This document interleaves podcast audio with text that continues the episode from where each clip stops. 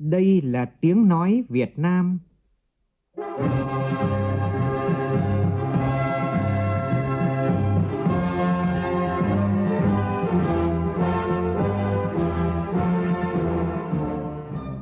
là tiếng nói Việt Nam,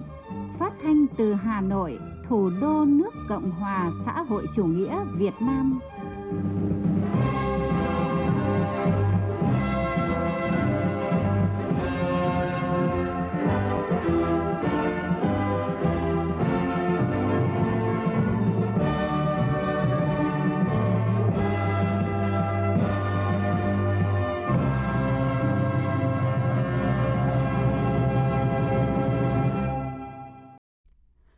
Kính chào quý vị và các bạn. Mời quý vị và các bạn nghe chương trình Thời sự trưa của Đài Tiếng Nói Việt Nam với những nội dung chính sau đây.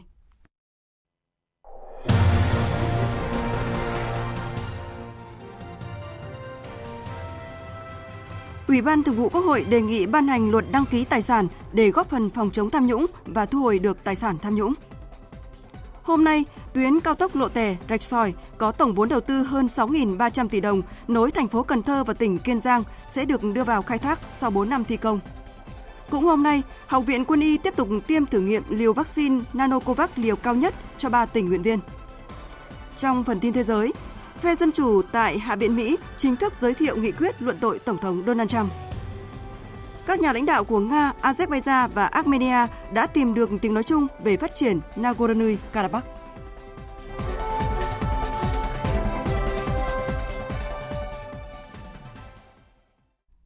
Bây giờ là nội dung chi tiết.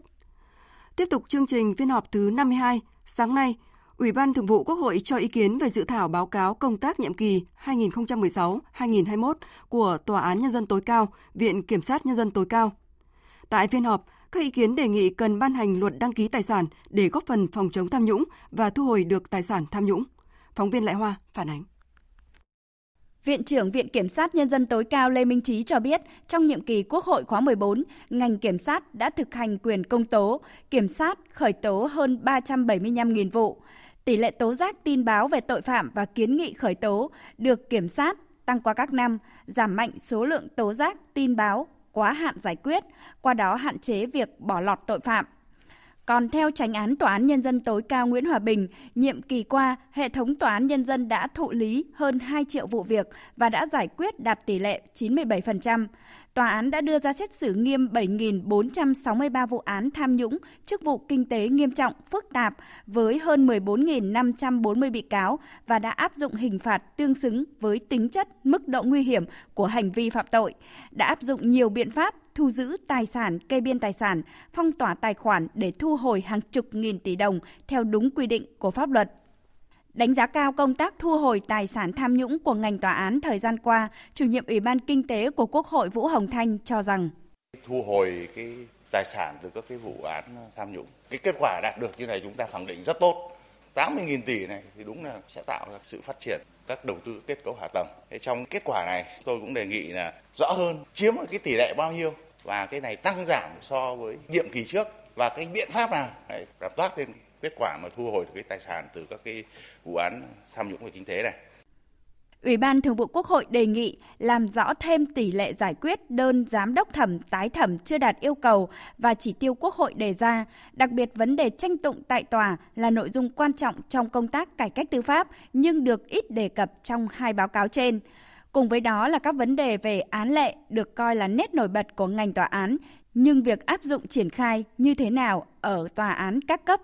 Giải đáp về các vấn đề này, Tránh án Tòa án Nhân dân tối cao Nguyễn Hòa Bình và Viện trưởng Viện Kiểm sát Nhân dân tối cao Lê Minh Trí cho biết. Chúng ta đã có cái bước đi đầu tiên về phát triển án lệ và đã có những án lệ đầu tiên với chất lượng tốt và cho đến nay đã có 1.000 vụ án áp dụng án lệ. Cái này ờ, số lượng thì không nhiều nhưng điều quan trọng nó tạo ra một cái xu thế mới và khẳng định một cái kỹ năng vận dụng án lệ trong phát triển. Còn ờ, thu hồi tài sản, số lượng thu hồi tài sản là rất nhiều, rất được quan tâm. Còn cải cách tư pháp và chúng tôi cũng đặc biệt chú trọng cải cách tư pháp trong ngành tòa án về cái việc là tranh tụng đối với các thẩm phán thì tranh tụng là con đường để đi đến công lý chúng tôi xác định như vậy tôi đề nghị rằng trong cái thu hồi tài sản tham nhũng đấy và kể cả để góp phần cho phòng ngừa và chống tham nhũng thì chúng ta phải ban hành được cái luật đăng ký tài sản Bởi vì hiện nay cái kê khai tài sản của chúng ta chỉ ở trong hệ thống chính trị, cán bộ đảng viên trong hệ thống chính trị chúng ta thôi. Nhưng nếu người ta đã tham nhũng người ta không bao giờ để những người đó đứng tên cả. Chỉ có những người ngoài xã hội đứng tên thôi. À, nhưng mà nếu chúng ta có cái lực này khi anh đăng ký một tài sản lớn như thế anh không chứng minh được nguồn gốc của mình là anh bị thăm hỏi ngay và có cơ sở pháp lý để xử lý và chắc rằng cũng không còn chỗ ẩn nấp cho cái dấu tài sản tham nhũng nữa. Cũng trong sáng nay, Ủy ban Thường vụ Quốc hội đã biểu quyết thống nhất phê chuẩn quyết định của Viện trưởng Viện Kiểm sát Nhân dân tối cao về việc thành lập Phòng Giám định Kỹ thuật Hình sự thuộc Viện Kiểm sát Nhân dân tối cao với chức năng nhiệm vụ chính là thực hiện giám định kỹ thuật hình sự về âm thanh, hình ảnh từ các dữ liệu điện tử theo quy định của pháp luật và một số nhiệm vụ về nghiên cứu khoa học, hợp tác quốc tế và các nhiệm vụ khác do Viện trưởng Viện Kiểm sát Nhân dân tối cao giao theo quy định của pháp luật. Ủy ban Thường vụ Quốc hội cũng biểu quyết thông qua nghị quyết việc điều chỉnh địa giới hành chính một số đơn vị hành chính cấp xã thuộc tỉnh Đắk Nông, nghị quyết thành lập thị trấn Cát Tiến, huyện Phù Cát, tỉnh Bình Định và nghị quyết thành lập một số phường thuộc các tỉnh Bắc Ninh và Hòa Bình. Phát biểu kết luận phiên họp thứ 52, Phó Chủ tịch Quốc hội Uông Chu Lưu cho rằng đây là phiên họp cuối cùng của năm 2020. Mặc dù phải đối diện với nhiều khó khăn thách thức, tuy còn một số hạn chế nhất định, nhưng đã cơ bản giải quyết rất kịp thời và hoàn thành chương trình làm việc. Đề nghị các cơ quan hữu quan nhanh chóng triển khai những kết luận tại phiên họp và các nghị quyết để ký ban hành. Sáng nay tại Hà Nội, Quân ủy Trung ương, Bộ Quốc phòng tổ chức gặp mặt đại biểu cán bộ cao cấp quân đội nghỉ hưu, nghỉ công tác. Đại tướng Ngô Xuân Lịch, Ủy viên Bộ Chính trị, Bộ trưởng Bộ Quốc phòng chủ trì buổi gặp mặt. Tin của phóng viên Việt Cường. Bộ trưởng Ngô Xuân Lịch nêu rõ năm 2020 trong mọi gian khó, quân đội luôn là lực lượng nòng cốt, xung kích đi đầu, giúp nhân dân phòng chống dịch bệnh COVID-19, khắc phục hậu quả thiên tai bão lũ, hoàn thành xuất sắc nhiệm vụ chiến đấu trong thời bình, tiếp tục làm tỏa sáng hình ảnh bộ đội Cụ Hồ thời kỳ mới, Quân ủy Trung ương, Bộ Quốc phòng luôn trân trọng đánh giá cao và tiếp thu các ý kiến, kinh nghiệm quý báu của đội ngũ cán bộ cao cấp quân đội đã nghỉ hưu, nghỉ công tác đối với sự nghiệp củng cố quốc phòng, xây dựng quân đội và bảo vệ Tổ quốc. Trong bất cứ hoàn cảnh nào, các đồng chí cán bộ cao cấp quân đội đã nghỉ hưu, nghỉ công tác vẫn luôn là lực lượng chính trị quan trọng, tin cậy của Đảng, Nhà nước, quân đội và nhân dân, là nguồn kinh nghiệm thực tiễn quý báu về đấu tranh cách mạng, xây dựng quân đội, củng cố nền quốc phòng toàn dân, Bộ trưởng Ngô Xuân Lịch bày tỏ mong muốn các đồng chí cán bộ cao cấp đã nghỉ hưu, nghỉ công tác, phát huy truyền thống bộ đội Cụ Hồ, tiếp tục có nhiều đóng góp cống hiến cho sự nghiệp cách mạng của Đảng và sự nghiệp xây dựng quân đội nhân dân Việt Nam ngày càng vững mạnh, hoàn thành xuất sắc mọi nhiệm vụ mà Đảng, Nhà nước và nhân dân giao phó, thực hiện thắng lợi nghị quyết Đại hội Đảng bộ quân đội lần thứ 11, nghị quyết Đại hội lần thứ 13 của Đảng.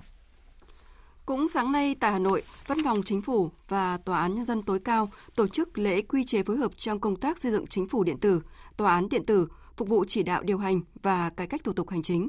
Bí thư Trung ương Đảng, tranh án Tòa án Nhân dân tối cao Nguyễn Hòa Bình và Bộ trưởng chủ nhiệm Văn phòng Chính phủ Mai Tiến Dũng tham dự buổi lễ. Phóng viên Minh Hường thông tin. Quy chế phối hợp giữa hai đơn vị tập trung vào việc phối hợp trong công tác xây dựng chính phủ điện tử, tòa án điện tử phục vụ chỉ đạo điều hành. Thứ hai là phối hợp trong công tác cải cách thủ tục hành chính,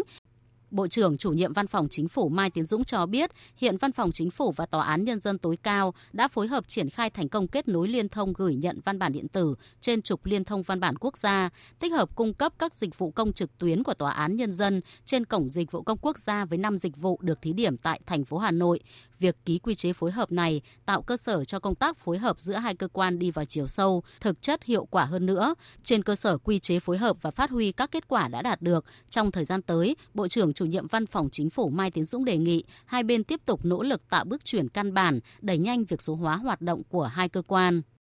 Tiếp tục mở rộng triển khai gửi nhận văn bản điện tử, liên thông văn bản quốc gia đến tất cả các cơ quan tòa án nhân dân và giữa cơ quan toán nhân dân với các cơ quan hành chính nhà nước, các cấp, tăng cường việc ứng dụng công nghệ thông tin trong công tác điều hành, quản lý hồ sơ, tài liệu, văn bản và xử lý công việc trên môi trường điện tử của hệ thống tòa án nhân dân, kết nối chia sẻ dữ liệu hệ thống thông tin, cơ sở dữ liệu của tòa án dân trên trục liên thông văn bản quốc gia để tạo thuận lợi trong quá trình trao đổi dữ liệu nội bộ hệ thống tòa án với các cơ quan hành chính nhà nước, các cấp. Phó tranh án thường trực Tòa án Nhân dân tối cao Lê Hồng Quang cũng khẳng định quy chế phối hợp giữa hai cơ quan không chỉ tạo cơ sở pháp lý cho hoạt động phối hợp giữa văn phòng chính phủ với Tòa án Nhân dân tối cao, mà còn là điều kiện thuận lợi để Tòa án Nhân dân triển khai có hiệu quả các nhiệm vụ công tác tòa án. Thời gian tới, Tòa án Nhân dân tối cao sẽ chỉ đạo các đơn vị chức năng trong toàn hệ thống thực hiện nghiêm các nội dung của quy chế. Tại hội nghị tổng kết công tác năm 2020 của Bộ Thông tin và Truyền thông diễn ra sáng nay, Bộ trưởng Bộ Thông tin và Truyền thông Nguyễn Mạnh Hùng đánh giá, công nghệ thông tin có thể trở thành công cụ cho các ngành, các lĩnh vực bỏ qua nhiều giai đoạn phát triển để có thể bứt phá, nhanh chóng vượt lên, trở thành đơn vị dẫn đầu trong quá trình chuyển đổi số. Phản ánh của phóng viên Mai Hạnh. Quá trình phát triển của ngành thông tin và truyền thông trong giai đoạn 2016-2020 được đánh giá là có sự phát triển mạnh mẽ, trong đó năm 2020 có nhiều bước phát triển vượt bậc, có nhiều chỉ số đã tăng hạng so với các năm trước. Cụ thể, chỉ số chính phủ điện tử tăng lên 3 bậc, đứng thứ 86 trong tổng số 183 quốc gia trên thế giới. Việt Nam đã tăng 50 bậc về chỉ số an toàn an ninh mạng toàn cầu so với thứ hạng 100 của năm 2017. Việt Nam xếp thứ 6 trong top 10 nước dẫn đầu thế giới về cung cấp dịch vụ gia công phần mềm và nội dung số. Đặc biệt, mặc dù trước đây khi triển khai 3G và 4G, Việt Nam đã đi sau các nước khác trên thế giới từ 8 đến 10 năm, thì khi triển khai 5G, lần đầu tiên Việt Nam sánh bước cùng các quốc gia đi đầu triển khai công nghệ này trên thế giới. Điều này càng khẳng định ứng dụng công nghệ thông tin tiến tới chuyển đổi số sẽ giúp cho nhiều lĩnh vực có thể vươn lên bứt phá như nhận định của ông Nguyễn Mạnh Hùng, Bộ trưởng Bộ Thông tin và Truyền thông. Chuyển đổi số là sự phát triển tiếp theo của ứng dụng công nghệ thông tin, nhưng là sự phát triển mang tính đột phá. Đột phá ở chỗ nó đưa mọi hoạt động lên môi trường số, toàn dân và toàn diện. Đột phá ở chỗ thay vì làm dần dần, làm từng phần thì có thể làm ngay, làm toàn diện, đặt mục tiêu cao và làm nhanh. Đột phá ở chỗ nó không bắt buộc chúng ta phải đi qua giai đoạn bắt kịp, rồi đến tiến cùng và sau đó mới là vượt lên, mà có thể đi đầu ngay từ đầu và qua đó mà bứt phá, vươn lên, thay đổi thứ hạng. Và vì đi đầu thành công mà trở thành dẫn dắt nước khác. Và đó là tương lai của ứng dụng công nghệ thông tin, tức là chuyển đổi số. Chuyển đổi số phục vụ nhu cầu sử dụng của mỗi người dân còn được thể hiện trong quá trình phát triển mạng 5G thời gian vừa qua. Công nghệ 5G vào Việt Nam triển khai thử nghiệm đã thành công khi thực hiện cuộc gọi video đầu tiên sử dụng đường truyền kết nối 5G trên thiết bị do doanh nghiệp trong nước nghiên cứu và sản xuất. Trong năm 2021 này, việc triển khai thương mại 5G dự kiến được triển khai trên diện rộng. Đây cũng là một trong những thành tựu mà Phó Thủ tướng Vũ Đức Đam cho rằng cần phải tiếp tục đẩy mạnh trong năm 2021 này. Tôi nghĩ rằng chúng ta đứng trước một cái thời cơ nhưng đồng thời cũng là một cái đòi hỏi. Nếu chúng ta không có sự chuyển đổi mạnh hơn, chúng ta sẽ bị tụt hậu mà tôi nói thậm chí sẽ chết. 2G là chúng ta đi nhanh so với thế giới, 3G đi vào top trung bình, 4G đi chậm, 5G bây giờ vươn lên cũng là thuộc loại nhanh. Nhanh nhưng mà nhanh mới là khởi đầu ở quy mô thí điểm. Bây giờ nếu lần này chúng ta cũng đi nhanh được 5G như 2G thì thời cơ lại quay về tay chúng ta. Bởi vì 5G không chỉ đơn thuần là tốc độ nó sẽ thay đổi toàn bộ. Làm thế nào để 5 năm nữa, các sản phẩm viễn thông 5G Make in Việt Nam sẽ được đứng trong bản đồ công nghệ thông tin thế giới? Phó Thủ tướng Vũ Đức Đam yêu cầu các doanh nghiệp công nghệ số cần là đơn vị tiên phong chuyển đổi số, đưa thêm nhiều hơn nữa so với con số 40 nền tảng số phục vụ cho người dân và doanh nghiệp đã được giới thiệu trong thời gian vừa qua. Tại hội thảo, Bộ Thông tin và Truyền thông đã giới thiệu website tin giả.gov.vn nhằm công bố tin giả, tài khoản giả mạo, cảnh báo các thông tin sai trái để góp phần giảm tiếp số lượng tin giả, tin xấu độc lan truyền trên mạng trong năm tới. Cũng sáng nay, Tập đoàn Điện lực Việt Nam tổ chức hội nghị tổng kết công tác năm 2020 và triển khai nhiệm vụ năm 2021. Phát biểu tại hội nghị, Phó Thủ tướng Chính phủ Trịnh Đình Dũng đánh giá cao EVN đã có đảm bảo cung cấp điện năng cho phát triển kinh tế xã hội và sinh hoạt của người dân, góp phần quan trọng vào tăng trưởng kinh tế trong bối cảnh có nhiều khó khăn, thách thức bởi tác động của dịch bệnh COVID-19. Phóng viên Nguyên Long thông tin. Tập đoàn Điện lực Việt Nam EVN đã thực hiện nhiều giải pháp về kỹ thuật tài chính đảm bảo công ty mẹ và các công ty đơn vị đều có lãi, nộp ngân sách 27.800 tỷ đồng. Về nhiệm vụ của EVN trong năm 2021 và những năm tiếp theo, Phó Thủ tướng nhấn mạnh đất nước ta đang trong thời kỳ đẩy mạnh công nghiệp hóa hiện đại hóa đất nước. Nghị quyết Đại hội Đảng toàn quốc lần thứ 12 tiếp tục xác định mục tiêu phải đưa nước ta sớm trở thành một nước cơ bản là công nghiệp theo hướng hiện đại. Dự thảo báo cáo chính trị trình Đại hội Đảng toàn quốc lần thứ 13 nhấn mạnh yêu cầu phải đẩy mạnh sự nghiệp công nghiệp hóa hiện đại hóa đất nước với mục tiêu đưa nước ta trở thành nước đang phát triển có công nghiệp theo hướng hiện đại, vượt qua mức thu nhập trung bình thấp vào năm 2025, trở thành nước đang phát triển có công nghiệp hiện đại, thu nhập trung bình cao vào năm 2030 và sẽ trở thành nước phát triển thu nhập cao vào năm 2045. Để thực hiện mục tiêu này, Việt Nam phải tập trung phát triển hệ thống kết cấu hạ tầng đồng bộ, trong đó có hạ tầng năng lượng, tạo môi trường thuận lợi để huy động, phân bổ và sử dụng hiệu quả các nguồn lực, thúc đẩy đầu tư phát triển sản xuất kinh doanh, đảm bảo ổn định kinh tế vĩ mô, đổi mới mạnh mẽ, mô hình tăng trưởng, cơ cấu lại nền kinh tế, đẩy mạnh công nghiệp hóa, hiện đại hóa trên nền tảng của tiến bộ khoa học công nghệ và đổi mới sáng tạo. Đây chính là cơ hội lớn, đồng thời cũng là yêu cầu nhiệm vụ đối với các doanh nghiệp Việt Nam cho ngành điện nói chung, trong đó có Tập đoàn Điện lực Việt Nam trong thời gian tới. Phó Thủ tướng Trịnh Đình Dũng nhấn mạnh công tác đảm bảo điện cho phát triển kinh tế xã hội. Yêu cầu trong thời gian tới thì vẫn phải tập trung để đảm bảo vững chắc an ninh cung ứng điện. Cung cấp đầy đủ điện năng ổn định, có chất lượng với giá cả hợp lý cho phát triển kinh tế xã hội nhanh bền vững. Nếu giá điện cao thì đầu vào cao thì các sản phẩm Việt Nam không thể cạnh tranh trên thị trường thế giới. Trên yêu cầu về giá cả hợp lý, bảo đảm quốc phòng an ninh, nâng cao đời sống nhân dân, góp phần bảo vệ môi trường sinh thái. Phải triển khai hạ tầng ngành điện đồng bộ, thông minh và hiện đại, đạt trình độ tiên tiến của khu vực ASEAN. Đẩy nhanh việc xây dựng thị trường bán lẻ điện cạnh tranh, minh bạch, hiệu quả phù hợp với thể chế kinh tế thị trường định hướng dẫn đường. Thời sự VOV nhanh, tin cậy, hấp dẫn. Mời quý vị và các bạn nghe tiếp chương trình Thật sự trưa với những thông tin đáng chú ý khác. Hôm nay, tuyến cao tốc Lộ Tẻ Rạch Sỏi nối thành phố Cần Thơ và tỉnh Kiên Giang sẽ được đưa vào khai thác sau 4 năm thi công. Với tuyến đường này, thời gian đi từ Cần Thơ về Kiên Giang chỉ còn 50 phút thay vì phải đi theo quốc lộ 80 mất tới 90 phút như trước đây. Dự án có tổng vốn đầu tư là hơn 6.300 tỷ đồng. Theo đánh giá của Bộ Giao thông Vận tải, việc đưa dự án này vào khai thác vào những ngày đầu năm mới 2021 có ý nghĩa rất quan trọng, giúp các doanh nghiệp vận tải xây dựng kế hoạch vận chuyển hành khách hàng hóa dịp Tết, đồng thời giúp người dân các tỉnh An Giang, Kiên Giang thuận tiện hơn trong à, việc lưu thông dịp Tết Nguyên đán sắp tới. Về lâu dài, tuyến đường này kết nối khu vực phía tây của đồng bằng sông Cửu Long, tạo thành tuyến trục thứ hai song song với quốc lộ 1, tạo tiền đề và là động lực phát triển kinh tế xã hội của các tỉnh có dự án đi qua nói riêng và các tỉnh khu vực sông Mekong nói chung. Đặc biệt ở dự án này là được quản lý theo tiêu chuẩn đường cao tốc, tức là chỉ cho ô tô lưu thông cấm xe gắn máy. Khi đưa vào hoạt động, thời gian từ Cần Thơ về Kiên Giang chỉ còn 50 phút thay vì 90 phút theo quốc lộ 80. Thông tin về thử nghiệm vaccine COVID-19, Sáng nay, Học viện Quân y Bộ Quốc phòng chính thức tiêm vaccine COVID-19 Nanocovax liều cao nhất là 75 microgram cho ba nữ tình nguyện viên có độ tuổi từ 20 đến 22. Như vậy là việc thử nghiệm lâm sàng giai đoạn 1 đối với loại vaccine Made in Việt Nam đầu tiên này đã hoàn thành được một nửa chặng đường. Phóng viên Văn Hải thông tin. Vào gần 10 giờ sáng nay, nữ tình nguyện viên đầu tiên của nhóm 3 đã được tiêm liều vaccine Nanocovax 75 microgram sau 3 giờ theo dõi ổn định, hai tình nguyện viên tiếp theo được tiêm liều tương tự vào trưa và chiều nay. Đây là ba người đầu tiên trong nhóm 20 người cuối cùng tham gia thử nghiệm giai đoạn 1 vaccine Nanocovax do công ty Nanogen sản xuất. Các tình nguyện viên chia sẻ, do được giải thích đầy đủ thông tin trước khi tiêm nên không lo lắng gì. Ở giai đoạn này, để xác định tính an toàn của vaccine nên tiêu chuẩn lựa chọn tình nguyện viên rất chặt chẽ. Trong thời gian tới, trong giai đoạn 2 và 3, tiêu chuẩn lựa chọn tình nguyện viên sẽ được mở rộng hơn. Trước đó, 40 tình nguyện viên tham gia thử nghiệm giai đoạn 1 đã được tiêm liều 25 microgram và 50 microgram. Hiện sức khỏe đều ổn định. Các phản ứng sau tiêm chỉ đau tại vị trí tiêm và sốt nhẹ nhưng đều hết sau 24 giờ. Nhóm nghiên cứu của Học viện Quân y vẫn giữ liên lạc thường xuyên và chưa phát hiện bất cứ trường hợp nào có dấu hiệu bất thường. Dự kiến trong hai ngày 15 và 16 tháng 1, nhóm tình nguyện viên đầu tiên đã tiêm liều 25 microgram sẽ tiếp tục tiêm mũi 2. Dự kiến vào cuối năm nay, nước ta có đầy đủ dữ liệu nghiên cứu lâm sàng của loại vaccine Nanocovax trước khi quyết định tiêm cộng đồng. Trong khi đó, ngày 21 tháng 1 tới, loại vaccine COVID-19 thứ hai của Việt Nam là Covivac của Viện Vaccine và Sinh phẩm Y tế sẽ bắt đầu được Đại học Y Hà Nội tiến hành thử nghiệm giai đoạn 1 trên người. Tiếp tục thông tin về tình hình rét đậm rét hại. Sáng nay, tại các tỉnh Tây Bắc dù trời đã tạnh giáo nhưng nhiệt độ vẫn duy trì ở mức thấp. Một số khu vực vùng cao như khu du lịch Sapa của tỉnh Lào Cai, Tà Xùa, Bắc Yên, Sơn La vẫn ở ngưỡng từ âm 1 đến âm 2 độ C.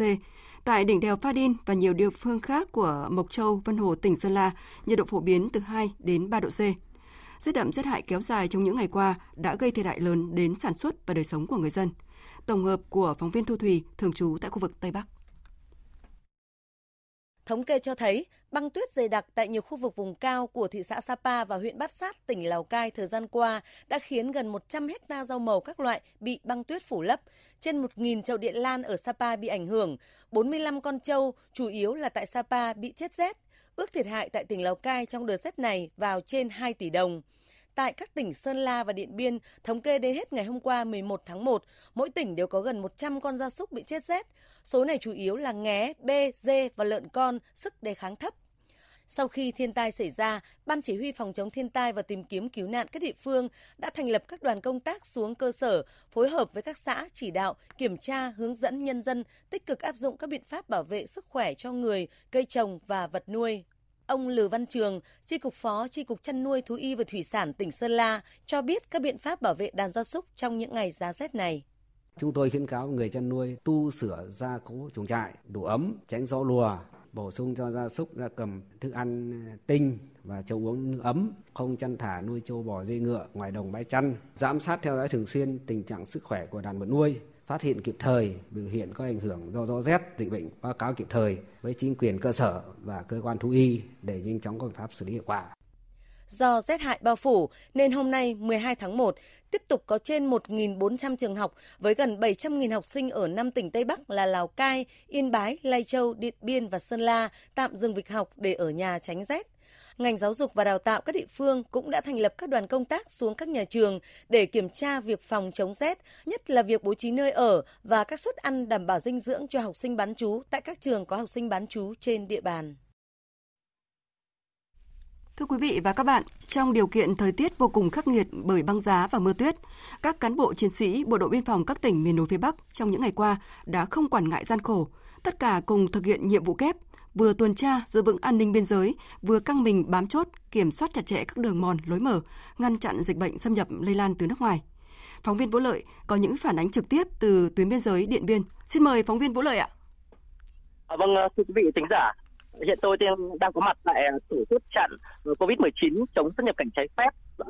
khu vực mốc 89 bản Pá Trả, xã Mường Pồn, huyện Điện Biên do đồn biên phòng Mường Pồn quản lý. Hiện nay thì thời tiết của tỉnh Điện Biên thì rất là lạnh. Ở vùng núi cao thì nhiệt độ luôn duy trì ở cái mức từ 3 đến 4 độ C và cá biệt thì có những cái vùng núi như là Pha Đin thì cái nhiệt độ đạt mức à, 0,5 độ C. À, tuy nhiên thì lực lượng bộ đội biên phòng tỉnh Điện Biên à, vẫn duy trì nghiêm 65 tổ chốt chặn với sự tham gia của hơn 400 cán bộ chiến sĩ nhằm bảo vệ vững chắc chủ quyền an ninh biên giới, à, không để dịch bệnh xâm nhập vào Việt Nam à, cũng như là chống người nhập cảnh trái phép vào địa bàn trong cái điều kiện thời tiết giá rét là vô cùng là khắc nghiệt. Và ngay cạnh tôi ngay lúc này thì là thiếu tá Nguyễn Đình Thuần, đồn trưởng đồn biên phòng Mừng Pồn. À, vâng, xin đồng chí cho biết thì hiện nay thì cái việc đảm bảo an ninh trật tự khu vực biên giới, à, chống dịch bệnh Covid-19 và chống xuất nhập cảnh trái phép trong cái điều kiện thời tiết là vô cùng lạnh như thế này thì được đơn vị triển khai như thế nào ạ? Vâng, kính thưa quý khán giả, đồn biên phòng pồn được Bộ Chỉ huy Bộ đội Biên phòng tỉnh Điện Biên giao nhiệm vụ quản lý bảo vệ 41,740 km đường biên giới với 10 năm mốc quốc giới từ mốc 843 đến mốc 98,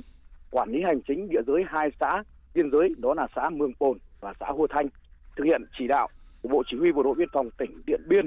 là bộ đội biên phòng, đồn biên phòng Mường Pồn là duy trì nghiêm là 6 tổ chốt giải dọc trên tuyến biên giới do đồn phụ trách. Và hiện nay trong cái thời tiết khắc nghiệt như thế này, hiện nay tại thời điểm mà Mường Pồn là đang là 4 độ C,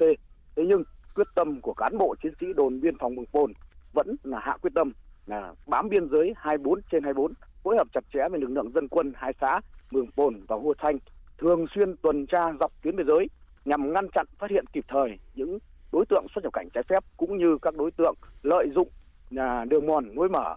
buôn bán, vận chuyển các chất ma túy qua biên giới. Và hiện nay là khi có dịch, đồn biên phòng Mường Pồn cũng đã bắt giữ được rất nhiều đối tượng xuất nhập cảnh. Cụ thể là 11 đối tượng trên 11 vụ trên 22 đối tượng. Và đấu tranh thành công là 21 vụ trên 22 đối tượng phạm tội về ma túy tăng vật thu giữ là hơn 20 bánh heroin và 4.005 viên ma túy tổng hợp và quyết tâm của đồn biên phòng Mường Pồn là vẫn bám biên bán biên giới để bảo vệ vững chắc sự bình yên của tuyến đầu của tổ quốc. Ờ, vâng thưa đồng chí thì ở địa bàn vùng núi cao và trong cái điều, điều kiện thời tiết giá rét như thế này thì cái đời sống của bà con ra sao và đơn vị cũng đã triển khai những cái phần việc như thế nào để đảm bảo uh, sức khỏe cũng như là tài sản vật nuôi của bà con ạ? Vâng, thì uh, mấy ngày qua là do thời tiết cực đoan nên là uh, ban chỉ huy uh, biên phòng uh, đồn Mường Pồn đã nhanh chóng phối hợp với chính quyền hai xã Hua Thanh và Mường Pồn là cùng với lại các ban ngành đoàn thể của địa phương tuyên truyền vận động bà con có các biện pháp phương pháp phòng chống dịch và phòng chống uh, cho đàn gia súc cho hiệu quả. Uh, tuyên truyền cho bà con là lùa đàn gia súc về nơi ở tập trung và cùng với lực lượng của địa phương bộ đội biên phòng đã tổ chức các lực lượng xuống để gia cố chuồng trại cũng như là hướng dẫn bà con các cái biện pháp phòng chống dịch. Và cũng rất là may là trong cái ba ngày vừa qua là chưa ghi nhận một trường hợp nào thiệt hại về gia súc gia cầm đặc biệt là đàn trâu bò trên địa bàn của bà con hai xã Mường Pồn cũng như Hồ Thanh. vâng, xin cảm ơn thiếu tá Nguyễn Đình Thuần về những chia sẻ vừa rồi. Vâng, xin mời lại biên tập viên ở đầu cầu Hà Nội ạ. Vâng, xin được cảm ơn phóng viên Vũ Lợi và thiếu tá Nguyễn Đình Thuần, đồn trưởng đồn biên phòng Mường Pồn, Bộ Chỉ huy Bộ đội Biên phòng tỉnh Điện Biên. Cũng thông tin về quản lý nhập cảnh trái phép, phóng viên Thành Long tại miền Trung cho biết, cơ quan an, an ninh điều tra công an thành phố Đà Nẵng đã khởi tố bị can và bắt tạm giam Đinh Xuân Hiền, 30 tuổi và Đinh Công Quân, 32 tuổi, cùng chú tại xã Thái Dương, huyện Thái Thụy, tỉnh Thái Bình để điều tra về hành vi tổ chức cho người khác nhập cảnh Việt Nam trái phép. Theo cơ quan điều tra, sáng ngày 27 tháng 12 năm ngoái, tổ công tác thuộc trạm cảnh sát giao thông cửa ô Hòa Hiệp đóng tại quận Liên Triểu, thành phố Đà Nẵng phát hiện ô tô mang biển kiểm soát 17A 17843 do Hiền điều khiển có biểu hiện nghi vấn nên yêu cầu dừng xe và kiểm tra. Qua kiểm tra trên xe còn có Quân và bốn người quốc tịch Trung Quốc. Cả bốn người nước ngoài này đều không xuất trình được hộ chiếu thị thực nhập cảnh hợp pháp. Qua làm việc, nhóm người Trung Quốc khai được đối tượng tên là Lao Cui, không rõ lai lịch, tổ chức nhập cảnh trái phép vào Việt Nam để sang Campuchia làm việc – Tối ngày 25 tháng 12 năm ngoái, những người này được lao cui đưa từ Trung Quốc vượt biên trái phép qua Việt Nam, sau đó xuống Hà Nội. Sáng ngày 26 tháng 12 năm ngoái, bốn đối tượng này lên xe ô tô của Hiền và Quân. Khi đến địa phận Đà Nẵng thì bị cảnh sát phát hiện. Vụ việc tiếp tục được điều tra và xử lý theo quy định. Một thông tin trong lĩnh vực nông nghiệp, bắt đầu từ 0 giờ sáng nay, các địa phương khu vực Trung Du và Đồng bằng Bắc Bộ đã bắt đầu lấy nước đổ ải đợt 1 phục vụ sản xuất vụ đông xuân 2020-2021. Phóng viên Minh Long thông tin chi tiết. Ông Nguyễn Văn Hải, Phó Tổng giám đốc Công ty Đầu tư Phát triển Thủy lợi thành phố Hà Nội cho biết, trong đợt 1 sẽ lấy nước trữ vào hệ thống và thao rửa ô nhiễm trong hệ thống. Đảm bảo hiệu quả đưa nước, công ty đã chủ động lắp đặt 6 trạm bơm dã chiến ở các huyện gồm Sóc Sơn, Đông Anh, Gia Lâm, Mê Linh và chuẩn bị 4 máy bơm dầu để khi hết nước sẽ bơm trung chuyển nước từ các hồ trữ nước hoặc bơm tát vét hồ để phục vụ sản xuất. Kiến nghị điện lực là duy trì cái điện 24 trên 24 để chúng tôi phục vụ. Đối với thành phố Hà Nội và Sở Nông nghiệp cũng chỉ đạo các huyện tập trung chỉ đạo các địa phương, các xã, rồi các hợp tác xã, rồi các thôn để tập trung vào sản xuất để bà con phối hợp phục vụ sản xuất nông nghiệp được tốt. Theo Tổng cục Thủy lợi, Bộ Nông nghiệp và Phát triển Nông thôn, đợt bột lấy nước diễn ra trong 4 ngày từ hôm nay đến ngày 15 tháng 1. Mặc dù trong thời gian ngắn nhưng có ý nghĩa rất quan trọng. Theo đó, các đơn vị khai thác công trình thủy lợi cần tập trung vận hành tối đa công trình thủy lợi để lấy nước. Đối với các hệ thống nước đang bị ô nhiễm, cần thao rửa khi nguồn nước đạt yêu cầu mới được đưa lên ruộng. Đồng thời tuyên truyền đến nông dân phối hợp với các cơ quan thủy lợi lấy nước vào ruộng, tranh thủ làm đất, gia cố kỹ bờ ruộng để tránh thất thoát lãng phí nước. Ông Nguyễn Văn Tỉnh, Tổng cục trưởng Tổng cục Thủy lợi, Bộ Nông nghiệp và Phát triển nông thôn lưu ý đề nghị các địa phương là cần phải tiếp tục nạo vét hệ thống kênh mương, nạo vét những cái cửa lấy nước cũng như lắp đặt các trong bơm đá chiến để khi mà nước về là lấy được cái lượng nước là tối đa. Cần phải tập trung trữ nước trước vào những hệ thống ao hồ, những cái vùng trũng trong hệ thống kênh mương để chúng ta là vừa tiết kiệm được cái lượng nước trong cái thời gian là đổ ải phục vụ gieo cấy cũng như sau này có thể là tưới dưỡng. Tiếp theo sẽ là một số thông tin về thời tiết qua phần tổng hợp của biên tập viên Ngọc Trinh. Hiện nay không khí lạnh có cường độ ổn định. Dự báo do ảnh hưởng của không khí lạnh nên ngày và đêm hôm nay, Bắc Bộ và các tỉnh từ Thanh Hóa đến Thừa Thiên Huế trời rét đậm, có nơi rét hại với nhiệt độ thấp nhất từ 8 đến 11 độ, vùng núi có nơi 5 đến 8 độ, vùng núi cao có nơi dưới 0 độ và có khả năng xảy ra băng giá và sương muối. Riêng các tỉnh từ Hà Tĩnh đến Thừa Thiên Huế, nhiệt độ phổ biến từ 9 đến 12 độ, nhiệt độ thấp nhất xảy ra vào đêm và sáng sớm. Ngày hôm nay, Bắc Bộ trời nắng với nhiệt độ cao nhất trong ngày phổ biến từ 16 đến 18 độ. Các tỉnh từ Đà Nẵng đến Quảng Ngãi trời rét với nhiệt độ thấp nhất phổ biến từ 14 đến 17 độ. Tây Nguyên đêm và sáng trời rét, Nam Trung Bộ và Nam Bộ trời lạnh vào đêm và sáng sớm. Khu vực Hà Nội ngày và đêm hôm nay không mưa, ngày trời nắng, trời rét đậm với nhiệt độ thấp nhất đêm phổ biến trong khoảng từ 9 đến 11 độ, nhiệt độ cao nhất trong ngày hôm nay khoảng 16 đến 18 độ cảnh báo cấp độ rủi ro thiên tai do gió mạnh trên biển cấp 2.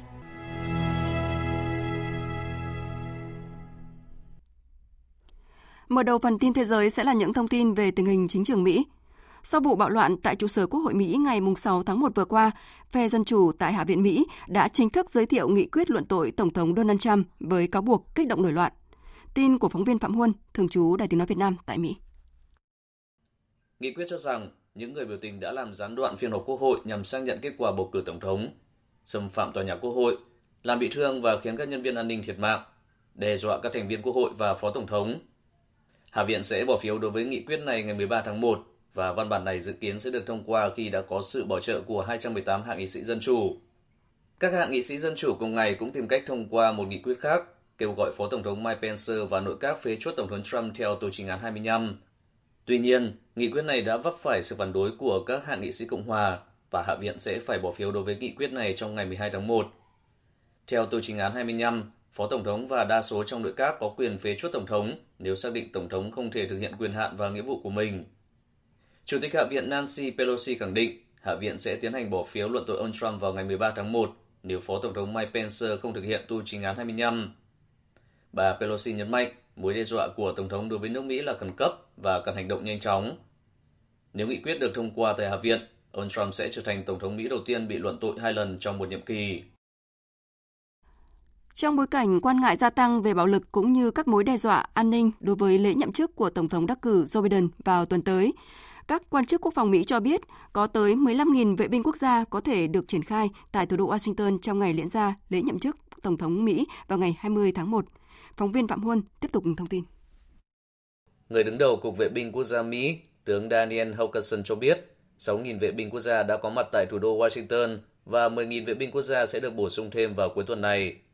Theo tướng Hokanson, quyết định về việc vệ binh quốc gia có được trang bị vũ khí để tự vệ hay không sẽ được đưa ra sau các cuộc thảo luận với Cục Điều tra Liên bang, Cảnh sát và các cơ quan liên quan.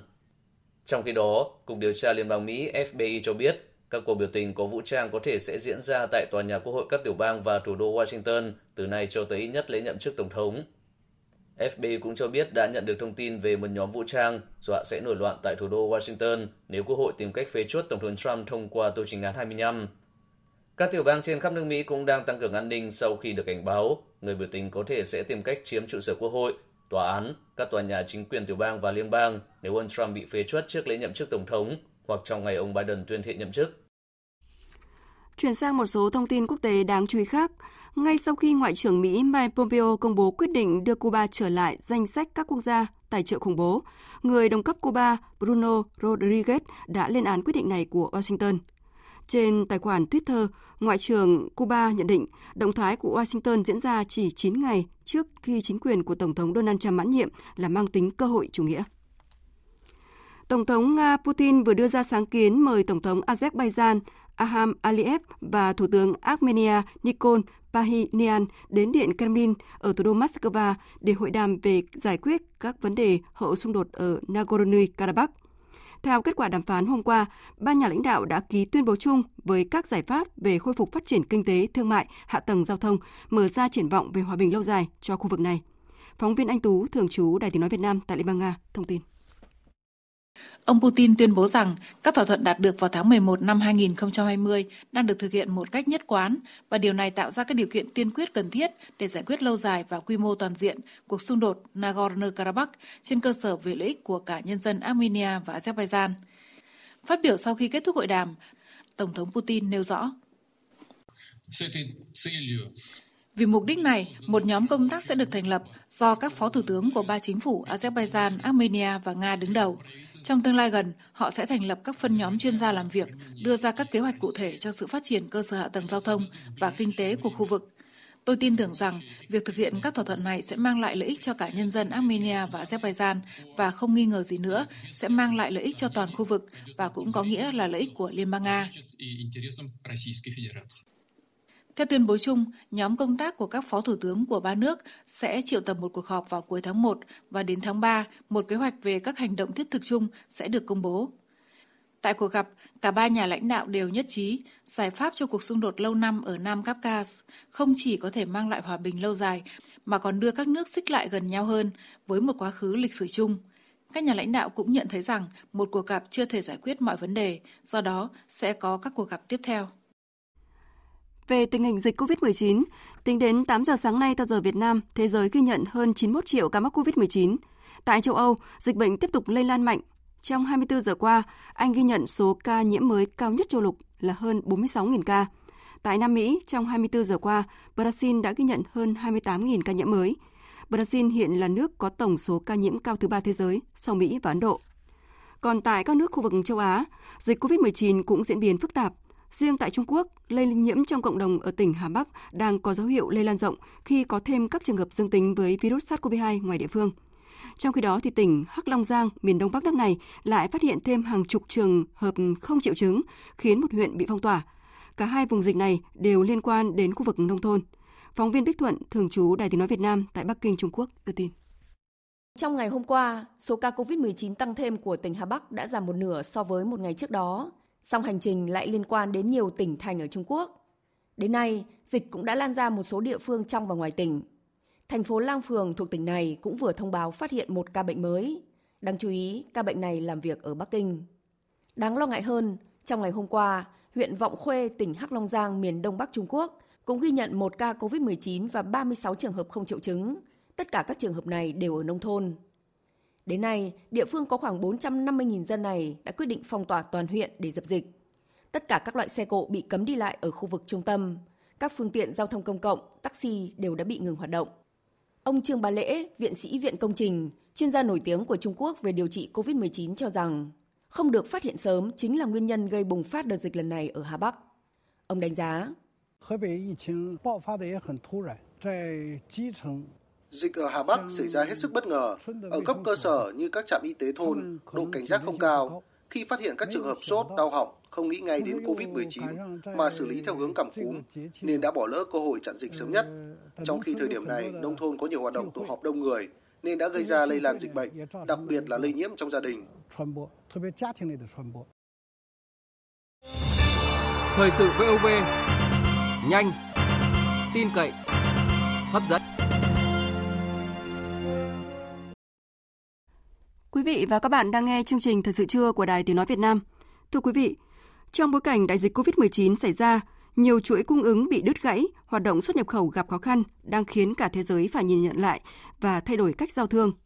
Với nước ta, ngoài việc tìm đa dạng hóa hơn các đối tác để xuất nhập khẩu, thì cũng cần hoàn thiện chuỗi cung ứng sản xuất, phục vụ tối đa thị trường trong nước. Ý tưởng của Thủ tướng Nguyễn Xuân Phúc tại phiên họp chính phủ thường kỳ cuối năm ngoái đã gợi mở điều này. Theo Thủ tướng, thông thường ở nước ta khi kích cầu tiêu dùng là đưa hàng hóa từ thành thị về nông thôn. Nhưng giờ đây cần phải làm thế nào để hàng từ nông thôn phải đi ra thành thị? Có như vậy thì mới giúp thúc đẩy sản lượng, công ăn việc làm và tăng trưởng ở vùng nông thôn, giúp kích cầu một cách trọn vẹn thị trường 100 triệu dân. Cùng tham gia chương trình hôm nay ờ, có phóng viên Vũ Miền, phóng viên Đài Tiếng nói Việt Nam thường trú tại khu vực Đông Bắc và phóng viên Thạch Hồng thường trú tại đồng bằng sông Cửu Long. Bây giờ xin mời biên tập viên Hùng Cường với phần trình bày của mình. Thưa quý vị, thực tế thì lâu nay sản phẩm của bà con nông dân từ các vùng miền thì vẫn được đưa tới các đô thị, nhưng cách đi của các sản phẩm đó thì đều là do người nông dân tự đưa hàng đi. Như thế thì manh mún, hoặc là đi bằng cách thông qua thương nhân trung gian, và nếu như thế thì người nông dân chịu thiệt thòi khi phần lớn lợi nhuận nằm ở các khâu trung gian. Thưa phóng viên Thạch Hồng ạ, khu vực đồng bằng sông Cửu Long là vùng sản xuất nông sản lớn của cả nước với các sản phẩm thô và đã qua chế biến. Vậy hiện nay thì khu vực này đang thực hiện việc đưa lượng hàng hóa này ra thành thị bằng cách nào và anh đánh giá như thế nào về các hoạt động này hiện nay ở đồng bằng sông Cửu Long? Xin chào quý vị thính giả. Vâng, kết nối cung cầu à, đưa sản phẩm nông nghiệp tiếp cận thị trường, à, nhất là đến các khu vực thành thị, à, được các tỉnh đồng bằng sông Cửu Long quan tâm trong thời gian qua. Để cụ thể hóa thì từ năm 2018, các tỉnh đồng bằng sông Cửu Long đã phát triển mạnh chương trình mỗi xã một sản phẩm, gọi là chương trình ô cốp. Và chính chương trình ô cốp đã góp phần giúp người dân chuyển đổi sản xuất theo hướng phát huy lợi thế gắn với thị trường, gia tăng giá trị sản phẩm. Thời gian qua thì các tỉnh đồng bằng sông Cửu Long đã phát huy lợi thế của các sản phẩm vùng miền gắn với thế mạnh của vùng như là à, trái cây, lúa gạo để lựa chọn tập trung phát triển các sản phẩm ô cốp. Có thể kể đến sản phẩm dừa, bưởi, sầu riêng, chôm chôm của Bến Tre, à, lúa gạo ở Sóc Trăng, An Giang hay là trái cây du lịch ở Đồng Tháp. Vâng ạ, còn tại khu vực Đông Bắc ạ, thưa phóng viên Vũ Miền, Chị có thể cho biết thực trạng câu chuyện mà chúng ta đang nói tới tại khu vực này như thế nào ạ? À, vâng, thưa biên tập viên Hùng Cường cùng quý thính giả, tại các tỉnh khu vực Đông Bắc mà rõ nhất là Quảng Ninh và Bắc Cạn, hai địa phương đang có những ờ, cách làm rất là mạnh mẽ và hiệu quả rõ nét để đưa sản phẩm hàng hóa là nông sản ờ, từ nông thôn ra thành thị. Thì tại Quảng Ninh là địa phương phải nói rằng là đi đầu trong cả nước thực hiện cái chương trình mỗi xã phường một sản phẩm từ năm 2013 và qua 7 năm dày công xây dựng thì đến nay Quảng Ninh đã có hơn 450 sản phẩm ô cốp, trong đó có khoảng 240 sản phẩm đạt tiêu chuẩn từ 3 đến 5 sao. Quảng Ninh thì à, cũng đẩy mạnh các kênh phân phối như là mở 29 trung tâm giới thiệu và bán sản phẩm ô cốp trên địa bàn tỉnh. Đặc biệt là Quảng Ninh à, tổ chức các hội trợ ô cốp thường niên và người bán các sản phẩm này là các nông hộ, là các hợp tác xã ờ, nơi làm ra các sản phẩm mà không phải qua bất cứ khâu trung gian nào. Và trong khi đó thì tại Bắc Cạn lại tập trung phát triển những cái sản phẩm ô cốp, họ phát triển qua các kênh của hợp tác xã kiểu mới. Và đây chính là lực lượng nòng cốt để đưa nông sản đi tiêu thụ tại địa phương và các địa bàn như Hà Nội, ờ, Đà Nẵng hay là thành phố Hồ Chí Minh ạ. Thưa quý vị, thời gian qua thì nước ta đã có một số chương trình liên quan đến vấn đề này được triển khai có hiệu quả. Trong đó có thể phải nhắc đến chương trình Người Việt Nam ưu tiên dùng hàng Việt Nam và đặc biệt là chương trình OCOP mỗi địa phương xã phường một sản phẩm cũng như là hai phóng viên cũng đã vừa nhắc tới. Nhưng trên thực tế như thế là chưa đủ bởi thực tế thì vẫn còn một lượng lớn các sản phẩm vẫn bị đổ bỏ, bán rẻ hoặc là phải thông qua thương nhân trung gian. Như vậy chắc chắn để đạt được à, như gợi mở của Thủ tướng thì còn phải cần nhiều hơn nữa những chương trình như là ô cốp. Thứ hai phóng viên, qua thực tế thì các anh chị thấy đâu là khó khăn của việc triển khai các chương trình như vậy để thực sự đưa được sản phẩm hàng hóa từ nông thôn ra thành thị? Và hơn nữa, để có được giá trị lợi nhuận cao từ hoạt động này thì khó khăn lớn nhất là gì ạ? Xin mời à, phóng viên Thạch Hồng ạ. À, vâng, điển hình như tại Sóc Trăng, theo Sở Công Thương tỉnh này, cái khó là doanh nghiệp tỉnh hầu hết có quy mô nhỏ và vừa, siêu nhỏ, năng lực tài chính quản trị doanh nghiệp còn hạn chế, chưa quan tâm đầu tư đổi mới công nghệ, phát triển sản phẩm mới, à, cải tiến bao bì, nhãn hiệu sản phẩm. Mặt khác một số doanh nghiệp chưa quan tâm xúc tiến thương mại đối với các sản phẩm mà mình sản xuất ra, chưa kịp thời nắm bắt nhu cầu thị trường, thị hiếu của người tiêu dùng. Vì vậy mà các sản phẩm tiếp cận thị trường vẫn còn gặp khó khăn. À, nhất là yếu tố an toàn thực phẩm nếu không có sự chuyển biến mạnh mẽ trong việc sản xuất theo hướng an toàn à, sẽ dẫn đến nhiều thách thức lớn trong đưa sản phẩm tiếp cận thị trường. Ngoài ra việc sản xuất nhỏ lẻ tiêu thụ cũng sẽ rất là khó khăn. Đó là câu chuyện ở vùng sông nước đồng bằng sông Cửu Long, còn ở các tỉnh thuộc khu vực Đông Bắc thì sao ạ? Thưa chị Vũ Miền ạ. Dạ vâng, à, theo quan điểm của tôi ấy, thì khó khăn lớn nhất mà các địa phương vùng Đông Bắc đang gặp phải đó là cái chuỗi liên kết từ trồng chế biến đến cái tiêu thụ sản phẩm mà chưa được chặt chẽ và làm thế nào để duy trì cái chất lượng như ngày ban đầu đã gây dựng à, thương hiệu OCOP. Đặc biệt là nhiều doanh nghiệp hiện nay vẫn chưa mặn mà để tham gia vào việc phân phối hàng hóa vì à, công tác phổ biến, tư vấn, tiếp cận chính sách chưa được chú trọng. Các địa phương khu vực Đông Bắc thì cũng xác định là sẽ à, trong thời gian tới thì sẽ không đầu tư giàn trải mà tập trung sâu ở cái khâu uh, sản xuất hàng hóa với quy mô tập trung từ khá và lớn với các sản phẩm uh, đặc sắc có giá trị và uh, trước mắt là củng cố các sản phẩm đã đạt sao và phát triển các sản phẩm OCOP uh, gắn với du lịch đẩy mạnh tiếp cận với cái nguồn vốn tiếp cận thị trường đối với nông dân và gắn với phát triển khoa học và công nghệ tiên tiến ạ. Xin cảm ơn các phóng viên Vũ Miền và Thạch Hồng. Thưa quý vị, theo phân tích của các chuyên gia thì chiếm lĩnh được thị trường nội địa 100 triệu dân là một mục tiêu quan trọng, nhất là khi thiên tai dịch bệnh xảy ra. Điều này sẽ giúp thu nhập bình quân không ngừng được cải thiện và kéo theo sức tiêu dùng nhanh mà lại không quá phụ thuộc vào thị trường thế giới. Bà Lê Việt Nga, Phó vụ trưởng vụ thị trường trong nước, Bộ Công Thương cho rằng để đưa hàng từ nông thôn ra thành thị vừa là sáng kiến cũng là nhiệm vụ bắt buộc mà Bộ Công Thương phải thực hiện. Thứ nhất là chúng tôi sẽ thay đổi chính sách, phải cập nhật hơn, quan tâm hơn đối với những đối tượng yếu thế. Ví dụ như chúng tôi làm với Ủy ban dân tộc để có một cái chương trình về hỗ trợ tiêu thụ hàng hóa của đồng bào dân tộc. Hay là OCOP thì chúng tôi tiếp tục làm việc Bộ Nông nghiệp Phát triển Nông thôn để quảng bá và kết nối được hơn 3.000 cái sản phẩm hiện nay đã có ở trên thị trường đưa vào với hệ thống phân phối trong nước theo một cách bài bản hơn. Thế còn một cái nhóm giải pháp nữa là chúng tôi sẽ phải tập trung vào phát triển hạ tầng thương mại thì thời gian tới đây sẽ là bệ đỡ cho cái hàng hóa từ nông thôn ra với thành phố. À, rồi chúng ta sẽ phải đẩy nhanh cái việc phát triển các hệ thống phân phối hiện đại để làm sao đến năm 2025 thì cái tỷ trọng mà hàng hóa đi qua các hệ thống phân phối hiện đại nó phải hơn 40% thì lúc đấy thì người tiêu dùng ở thành phố họ sẽ mua được những hàng hóa khu vực nông thôn với giá cả tốt hơn, cao hơn và có những chính sách hỗ trợ để cho hàng hóa khu vực nông thôn vào được những hệ thống phân phối hiện đại này cũng như là qua kênh thương mại điện tử hiện đang phát triển rất nhanh và giảm được cái chi phí từ uh, nông thôn về với thành thị Thưa quý vị, qua phần trao đổi ngày hôm nay, có thể thấy để thực hiện được theo gợi mở của Thủ tướng, thì còn nhiều khâu phải xử lý. Đó chắc chắn là nâng cao chất lượng sản phẩm. Đó là khắc phục điểm yếu trong xây dựng thương hiệu hay là cải thiện hệ thống phân phối. Nhưng cùng với đó là các chương trình hỗ trợ của nhà nước như chương trình ô cốp hay là như những chương trình bà Lê Việt Nga vừa cho biết. Tiếp theo sẽ là trang tin đầu tư tài chính và chuyên mục thể thao. trang tin đầu tư tài chính. Thưa quý vị và các bạn, giá vàng trong nước đảo chiều giảm.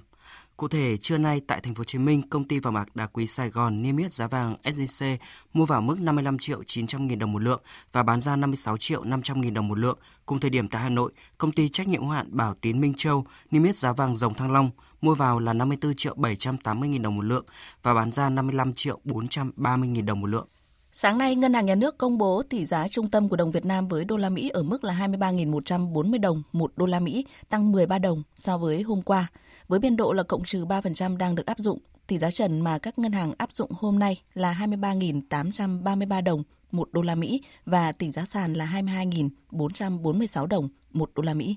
Thống đốc Ngân hàng Nhà nước đã ban hành chỉ thị về tăng cường phòng chống ngăn ngừa vi phạm pháp luật trong hoạt động thẻ ngân hàng. Thống đốc Ngân hàng Nhà nước yêu cầu các đơn vị thuộc Ngân hàng Nhà nước tổ chức phát hành thẻ, tổ chức thanh toán thẻ, tổ chức cung ứng dịch vụ trung gian thanh toán và văn phòng đại diện các tổ chức thẻ quốc tế tiếp tục hoàn thiện khuôn khổ pháp lý về hoạt động thẻ ngân hàng và chế tài xử lý các hành vi vi phạm pháp luật trong hoạt động thẻ ngân hàng. Về diễn biến trên thị trường chứng khoán, thưa quý vị và các bạn, giao dịch đáng kể nhất sau nửa phiên là ROS khi thanh khoản dẫn đầu sàn thành phố Hồ Chí Minh với hơn 23 triệu đơn vị khớp lệnh và tăng kịch trần lên 2.870 đồng. Chốt phiên giao dịch sáng nay, VN Index đạt 1.187,98 điểm, HX Index đạt 218,86 điểm. Đầu tư tài chính biến cơ hội thành hiện thực. Đầu tư tài chính biến cơ hội thành hiện thực. Thưa quý vị và các bạn, trong năm 2021 này, các ngân hàng thương mại sẽ tiếp tục nỗ lực hỗ trợ lãi suất vay để giúp người dân và doanh nghiệp vượt qua những khó khăn của dịch COVID-19. Đây là khẳng định được nhiều đại diện ngân hàng đưa ra. Báo cáo tại hội nghị triển khai nhiệm vụ kinh doanh năm 2021 của Ngân hàng Ngoại thương Việt Nam Vietcombank tổ chức ngày hôm qua cho thấy, năm 2020 Vietcombank là ngân hàng có quy mô tăng trưởng tín dụng cao nhất hệ thống với gần 838.220 tỷ đồng cho vay mới. Đồng thời chất lượng tín dụng được nâng cao khi tỷ lệ nợ xấu thấp nhất toàn ngành với chỉ 0,61% trên tổng dư nợ. Năm 2021, bên cạnh việc đặt mục tiêu lợi nhuận trước thuế tăng 12% so với 2020 lên mức 25.200 tỷ đồng, Vietcombank khẳng định tiếp tục tăng cường hỗ trợ lãi suất cho vay. Ông Nghiêm Xuân Thành, Chủ tịch Hội đồng Quản trị Vietcombank cho biết. Năm 2020 thì Vietcombank tiên phong và chủ động là ngân hàng cắt giảm 5 đợt lãi suất và là cái số lần giảm nhiều nhất trong các tổ chức tiến dụng với số tiền giảm rất thực chất chia sẻ cho doanh nghiệp là 3.700 tỷ đồng với các định hướng của chính phủ cũng như chỉ đạo của ngân hàng nhà nước và đảng ủy khối doanh nghiệp trung ương thì ban lãnh đạo Vietcombank sẽ tiếp tục quán triệt để triển khai chủ trương này, làm sao vừa kinh doanh hiệu quả, vừa hỗ trợ, đồng hành cùng với doanh nghiệp, người dân khắc phục khó khăn, từng bước phát triển, sản xuất, kinh doanh và đời sống trong điều kiện trạng thái bình thường mới không chỉ Vietcombank, các ngân hàng thương mại khác cũng đang nỗ lực tiết giảm chi phí nội bộ để dành nguồn lực hỗ trợ và đồng hành với các đối tượng khách hàng trong lĩnh vực kinh doanh mục tiêu của mình. Ông Nguyễn Kim Thài, Giám đốc Ngân hàng Nông nghiệp và Phát triển Nông thôn chi nhánh Long An nhận định, dẫu còn nhiều khó khăn nhưng luôn quyết tâm giữ vững vai trò đi đầu trong lĩnh vực tam nông. Trong thời gian ảnh hưởng Covid này thì cái mà giúp cho doanh nghiệp gọi là hạ lãi suất. Hiện nay chúng tôi còn cho vay lãi suất rất thấp à, chúng tôi giảm từ các chi tiêu những cái không đáng chi để giảm lại để cho đầu ra theo chỉ đạo của đảng nhà nước cũng như thống đốc là, là giảm cái đầu à, cho dai để giảm xuống cho doanh nghiệp chấp nhận được để hoạt động trong điều kiện khó khăn này. Thì à, tiếp tục 2021 trên cái đà này thì chúng tôi cũng à, sẵn sàng chia sẻ cho doanh nghiệp những cái lãi suất ưu đãi doanh nghiệp. À, không những doanh nghiệp mà cá nhân hộ có ảnh hưởng covid à, để hoạt động tốt thì chúng tôi cũng chia sẻ bằng cách là giảm lãi suất cho những khách hàng đó. Tại hội nghị triển khai nhiệm vụ kinh doanh 2021 của Vietcombank, Phó Thống đốc Ngân hàng Nhà nước Đoàn Thái Sơn cũng đánh giá tình hình dịch bệnh COVID-19 vẫn diễn biến phức tạp, ảnh hưởng đến nền kinh tế nói chung và hoạt động sản xuất kinh doanh. Do đó, ngân hàng thương mại cần tiếp tục tiết giảm chi phí hoạt động để giảm lãi suất cho vay nhằm hỗ trợ doanh nghiệp và người dân vượt qua khó khăn của dịch COVID-19. Có thể nói nhiệm vụ này đã được quán triệt không chỉ trong hệ thống Vietcombank mà lan tỏa đến tất cả các hệ thống của ngân hàng thương mại.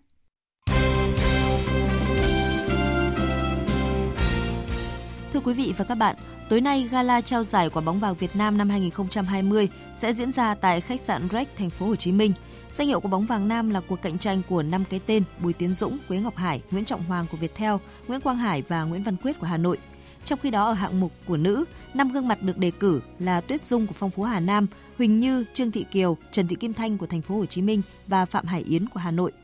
Nhà báo Nguyễn Nhật, Phó tổng biên tập báo Sài Gòn Giải phóng, trưởng ban tổ chức gala quả bóng vàng Việt Nam cho biết. Đến thời điểm này thì công tác à, kiểm phiếu đã hoàn tất và tôi tin rằng cái kết quả cũng là một cái điều hết sức bất ngờ đối với người hâm mộ bóng đá Việt Nam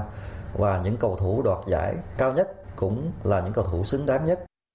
Nhằm chuẩn bị cho mùa giải bóng đá chuyên nghiệp quốc gia 2021, hôm qua 23 trọng tài và 33 trợ lý trọng tài đã tham gia sát hạch về thể lực tại Trung tâm huấn luyện thể thao quốc gia Hà Nội với các nội dung kiểm tra tuân thủ chặt chẽ quy định của FIFA. Kết quả 55 trong tổng số 56 trọng tài và trợ lý trọng tài tham dự tập huấn đã vượt qua bài kiểm tra. Trường hợp duy nhất không tham gia sát hạch thể lực là trợ lý trọng tài Nguyễn Ngọc Minh của Gia Lai do bộ phận y tế kiểm tra thấy huyết áp tăng cao, không đảm bảo an toàn. Trọng tài Hoàng Ngọc Hà chia sẻ. Qua được một cái bài thể lực thì không phải mình mà tất cả anh em khác thì rất là vui và chuẩn bị ờ, các cái buổi khác thì mình vẫn phải kiểm tra những cái bài lý thuyết ở trên lớp nữa. Sau một ngày nghỉ ngơi để các cầu thủ lấy lại thể lực của mình, hôm qua, đội tuyển nữ Việt Nam đã quay trở lại tập luyện bình thường. Tuy nhiên, trong buổi tập luyện này, cường độ tập luyện đã được đẩy lên cao hơn so với tuần đầu tiên. Bước sang tuần tập luyện thứ hai, các nữ cầu thủ Việt Nam tập thể lực với độ khó và yêu cầu tăng lên. Cùng với đó, các bài tập kỹ chiến thuật cũng được ban huấn luyện đưa vào giáo án. Sau những bài tập khởi động diễn ra trong bầu không khí vui vẻ và thoải mái, ban huấn luyện chia đội thành hai nhóm. Một nhóm tập về khả năng phòng ngự, nhóm cầu thủ còn lại tập di chuyển phối hợp và dứt điểm cầu môn. Bên cạnh đó, những gương mặt trẻ cũng cho thấy sự hòa nhập nhanh với toàn đội. Thủ môn Đào Thị Kiều Anh cho biết cũng có hơi áp lực nhưng mà vì em còn khá trẻ nên là à, em nghĩ rằng mình bây giờ lên tuyển để học hỏi kinh nghiệm nhiều hơn một vài năm nữa thì mình muốn uh, được ra sân thi đấu thì nó cũng đầy đủ kinh nghiệm và mọi thứ nhiều hơn Đánh giá về kết quả tập luyện sau tuần đầu tiên, huấn luyện viên trưởng Mai Đức Trung bày tỏ sự hài lòng khi các học trò đều hoàn thành giáo án đề ra. Các bạn ấy đã tập luyện trong cái tuần vừa qua rất là tốt. Có cô với 19 tuổi, lần đầu tiên đến tập trung đội tuyển. Nhưng mà phải nói là hòa nhập rất là tốt, cũng rất là mừng ờ, và không hay bị chấn thương. Ờ, mặc dù rất là lạnh, tất nhiên tôi không thay đổi liên tục. Tôi có thể tôi cũng lặp lại những cái bài tập trước, ờ, bài tập phối hợp toàn đội, phối hợp nhóm, phối hợp miếng về cả hậu vệ và tiền đạo để cho các bạn nắm vững. Ngay sau Tết Nguyên đán, bóng chuyền Việt Nam sẽ mở màn bằng Cúp Hoa Lư. Điểm mới của giải đấu này trong năm nay là sẽ có thêm nội dung nữ với nhiều đội bóng mạnh như Thông tin Liên Việt Postbank hay VTV Bình Điền Long An. Tiếp sau Cúp Hoa Lư, người hâm mộ sẽ được theo dõi các trận đấu thuộc vòng 1 giải bóng truyền vô địch quốc gia 2021 được tổ chức tại hai địa điểm là Quảng Ninh và Hà Nội. Bốn đội nam và bốn đội nữ xuất sắc nhất vòng 1 sẽ tiếp tục tranh tài tại Cúp Hùng Vương, tổ chức trong các ngày từ 25 đến 28 tháng 3 ở nhà thi đấu Việt Trì, tỉnh Phú Thọ. Đây là giải đấu được người hâm mộ rất mong chờ bởi năm ngoái đã phải hủy bỏ do dịch Covid-19. Chuyển sang phần tin thể thao quốc tế, theo kết quả bốc thăm vòng 4 Cúp FA, người hâm mộ bóng đá Anh sẽ được chứng kiến trận chung kết sớm khi Manchester United và Liverpool quyết đấu để giành vé đi tiếp. Hiện tại Manchester United và Liverpool đều đang có phong độ rất cao và chia nhau hai vị trí dẫn đầu giải ngoại hạng sau 17 vòng đấu. Do đó, cuộc đọ sức giữa hai đội được dự đoán hấp dẫn kịch tính. Nếu như Manchester United gặp đối thủ cứng ở vòng 4 Cúp FA, thì đội bóng cùng thành phố Manchester City chỉ phải gặp đối thủ dưới cơ là Tottenham. Tương tự những đại diện ngoại hạng Anh như Arsenal, Wolverhampton, Brighton, Chelsea hay West Ham đều gặp những đối thủ nhẹ ký. Vòng chung kết U23 châu Á 2022 có khả năng sẽ không thể được tổ chức vì dịch COVID-19. Theo tờ Sohu của Trung Quốc, sau khi FIFA quyết định hoãn U20 và U17 World Cup trong năm 2021, về cơ bản AFC cũng xác định sẽ hủy các giải trẻ diễn ra vào tháng 3 và tháng 4 trong năm nay. Gần đây nhất, AFC đã nhận được phản hồi từ các liên đoàn thành viên về vòng chung kết U23 châu Á 2022. Theo đó, vì vòng chung kết U23 châu Á 2022 không liên quan đến vòng loại Olympic nên không cần tổ chức. Một số liên đoàn đã kêu gọi AFC hủy giải đấu này trong năm tới và gần như chắc chắn giải đấu này sẽ bị hủy bỏ. Dự báo thời tiết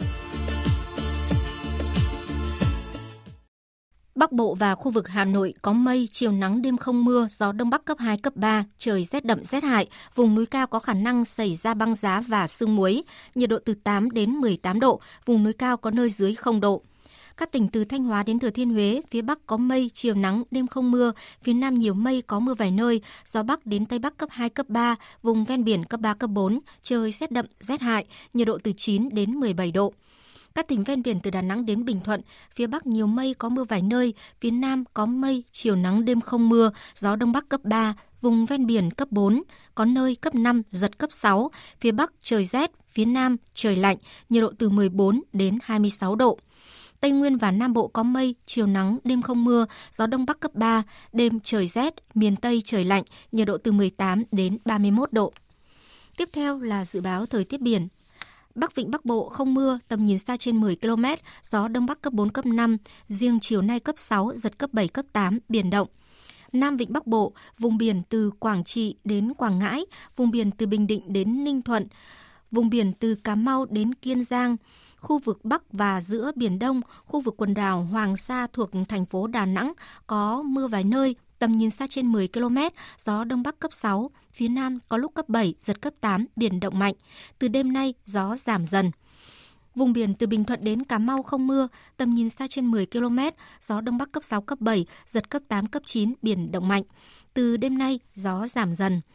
Khu vực Nam Biển Đông, khu vực quần đảo Trường Sa, tỉnh Khánh Hòa có mưa rào rải rác và có nơi có rông. Trong cơn rông có khả năng xảy ra lốc xoáy. Tầm nhìn xa trên 10 km, giảm xuống từ 4 đến 10 km trong mưa. Gió Đông Bắc cấp 6, cấp 7, giật cấp 8, cấp 9, biển động mạnh. Từ đêm nay, gió giảm dần. Vịnh Thái Lan có mưa rào vài nơi, tầm nhìn xa trên 10 km, gió Đông Bắc cấp 4, cấp 5.